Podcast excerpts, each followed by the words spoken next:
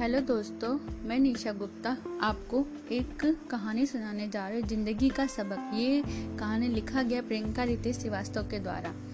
कहानी मैं स्टार्ट कर रही हूँ, सुनिए। मैं ऑफिस में काम कर रही थी, तभी एक आदमी अपने बच्चे के साथ ऑफिस में आया। उसे कुछ शेयर्स की वैल्यू जाननी थी, तो वो फ्रंट ऑफिस पे स्टाफ से ही बात कर रहा था। उसका बच्चा शरारती था, कभी इस चेयर पर बैठता तो कभी वो दूसरी पर, कभी कोई पेपर उठा लेता तो कभी कोई सामान उठा लेता। वो आदमी उसे रोकने की कोशिश कर रहा था, पर बच्चे कहाँ मानने वाले होते हैं। कुछ देर बाद वो आदमी थोड़ा बिजी हुआ, तो वो बच्चा उठकर मेरे पास आ गया और जिद करने लगा कंप्यूटर पर गेम खेलने के लिए। मैंने उससे पूछा, स्कूल जाते हो आप? वो बोला हाँ। फिर मैंने उसका नाम पूछा।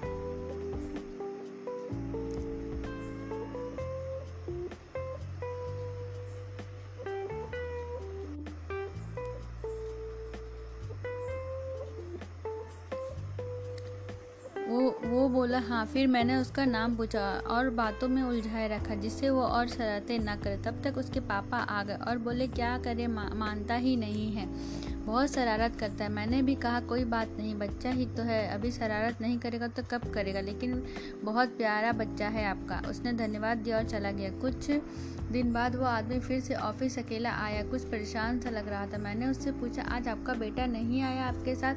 मेरा इतना कहना था कि वो रोने लगा। मैं डर गई कहीं मैंने कुछ गलत तो नहीं पूछ लिया उससे। मैंने पानी मंगवाया। जब वो थोड़ा शांत हुआ तो मैंने उससे पूछा क्या हुआ? वो आदमी फिर से रोते रोते बोला अब मेरा बेटा कभी नहीं आएगा, वो इस दुनिया में नहीं रहा। मैं सन्न रह गई। एकदम से उसका चेहरा आंखों के सामने घूमने लगा। मैंने बड़ी हिम्मत करके पूछा क्या हो गया था? उसने बताया कि उसे तेज बुखार हुआ था और एक हफ्ते में ही बस वो इतना ही बोल पाया। थोड़ी देर बाद फिर उसने बोलना शुरू किया, मैं महीने भर से ऑफिस नहीं गया हूँ, घर में पैसे ख़त्म हो गए थे, इसलिए मैंने सोचा थोड़ा बहुत जो लगाए हैं वो निकाल ले। पत्नी की हालत ठीक नहीं है, वो सदमे में है, मेरी भी कुछ समझ में नहीं आता है, मैं सुसाइड कर लूँगा, मैं जी नहीं पा रहा हूँ, घर के हालात ठीक नहीं है। और फिर से वो रोने लगा। सुसाइड सुनकर जैसे मेरे होश उड़ गए।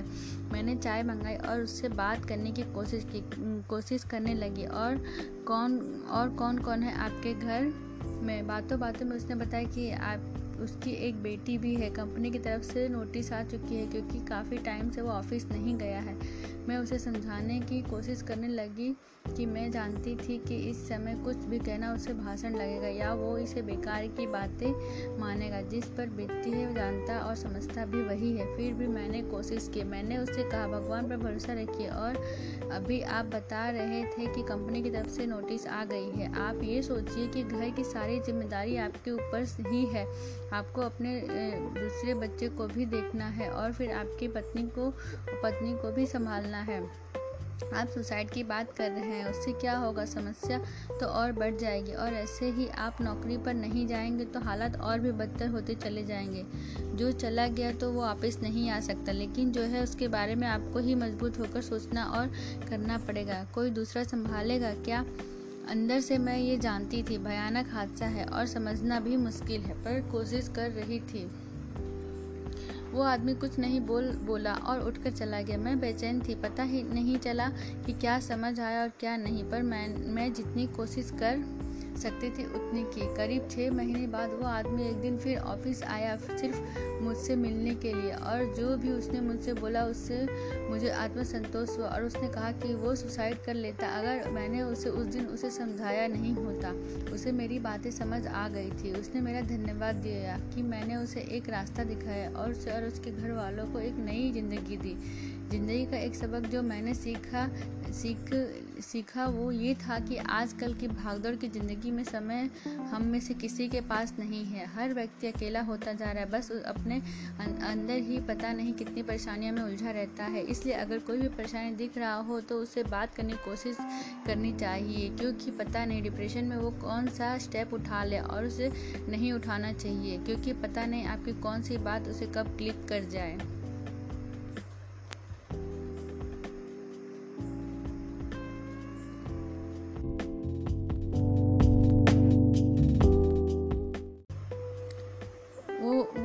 हाँ, फिर मैंने उसका नाम पूछा और बातों में उलझाए रखा जिससे वो और शरारतें ना करे। तब तक उसके पापा आ गए और बोले क्या करे, मानता ही नहीं है, बहुत शरारत करता है। मैंने भी कहा कोई बात नहीं, बच्चा ही तो है, अभी शरारत नहीं करेगा तो कब करेगा, लेकिन बहुत प्यारा बच्चा है आपका। उसने धन्यवाद दिया और चला गया। कुछ दिन बाद वो आदमी फिर से ऑफिस अकेला आया, कुछ परेशान सा लग रहा था। मैंने उससे पूछा आज आपका बेटा नहीं आया आपके साथ?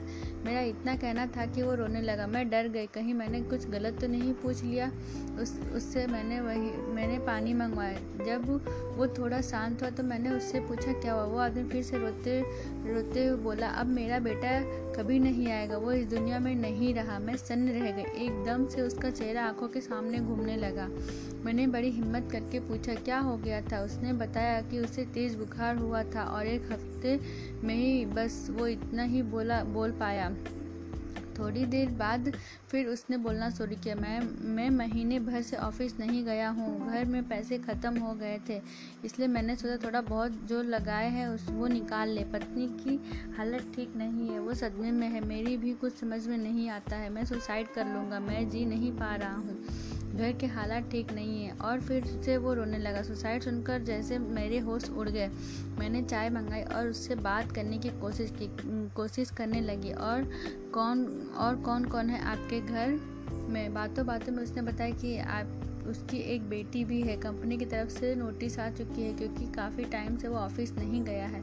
मैं उसे समझाने की कोशिश करने लगी कि मैं जानती थी कि इस समय कुछ भी कहना उसे भाषण लगेगा या वो इसे बेकार की बातें मानेगा। जिस पर बीतती है जानता और समझता भी वही है। फिर भी मैंने कोशिश की। मैंने उससे कहा भगवान पर भरोसा रखिए, और अभी आप बता रहे थे कि कंपनी की तरफ से नोटिस आ गई है, आप ये सोचिए कि घर की सारी जिम्मेदारी आपके ऊपर ही है, आपको अपने दूसरे बच्चे को भी देखना है और फिर आपकी पत्नी को भी संभालना है। आप सुसाइड की बात कर रहे हैं, उससे क्या होगा, समस्या तो और बढ़ जाएगी, और ऐसे ही आप नौकरी पर नहीं जाएंगे तो हालात और भी बदतर होते चले जाएंगे। जो चला गया तो वो वापस नहीं आ सकता, लेकिन जो है उसके बारे में आपको ही मजबूत होकर सोचना और करना पड़ेगा, कोई दूसरा संभालेगा क्या? अंदर से मैं ये जानती थी भयानक हादसा है और समझना भी मुश्किल है, पर कोशिश कर रही थी। वो आदमी कुछ नहीं बोला और उठकर चला गया। मैं बेचैन थी, पता ही नहीं चला कि क्या समझ आया और क्या नहीं, पर मैं जितनी कोशिश कर सकती थी उतनी की। करीब 6 महीने बाद वो आदमी एक दिन फिर ऑफिस आया, सिर्फ मुझसे मिलने के लिए, और जो भी उसने मुझसे बोला उससे मुझे आत्मसंतोष हुआ। और उसने कहा कि वो सुसाइड कर लेता अगर मैंने उसे उस दिन उसे समझाया नहीं होता। उसे मेरी बातें समझ आ गई थी। उसने मेरा धन्यवाद दिया कि मैंने उसे एक रास्ता दिखाया और उसके घर वालों को एक नई ज़िंदगी दी। ज़िंदगी का एक सबक जो मैंने सीखा वो ये था कि आजकल की भागदौड़ की ज़िंदगी में समय हम में से किसी के पास नहीं है, हर व्यक्ति अकेला होता जा रहा है, बस अपने अंदर ही पता नहीं कितनी परेशानियों में उलझा रहता है। इसलिए अगर कोई भी परेशानी दिख रहा हो तो उससे बात करने की कोशिश करनी चाहिए, क्योंकि पता नहीं डिप्रेशन में वो कौन सा स्टेप उठा ले, और उसे नहीं उठाना चाहिए क्योंकि पता नहीं आपकी कौन सी बात उसे कब क्लिक कर जाए।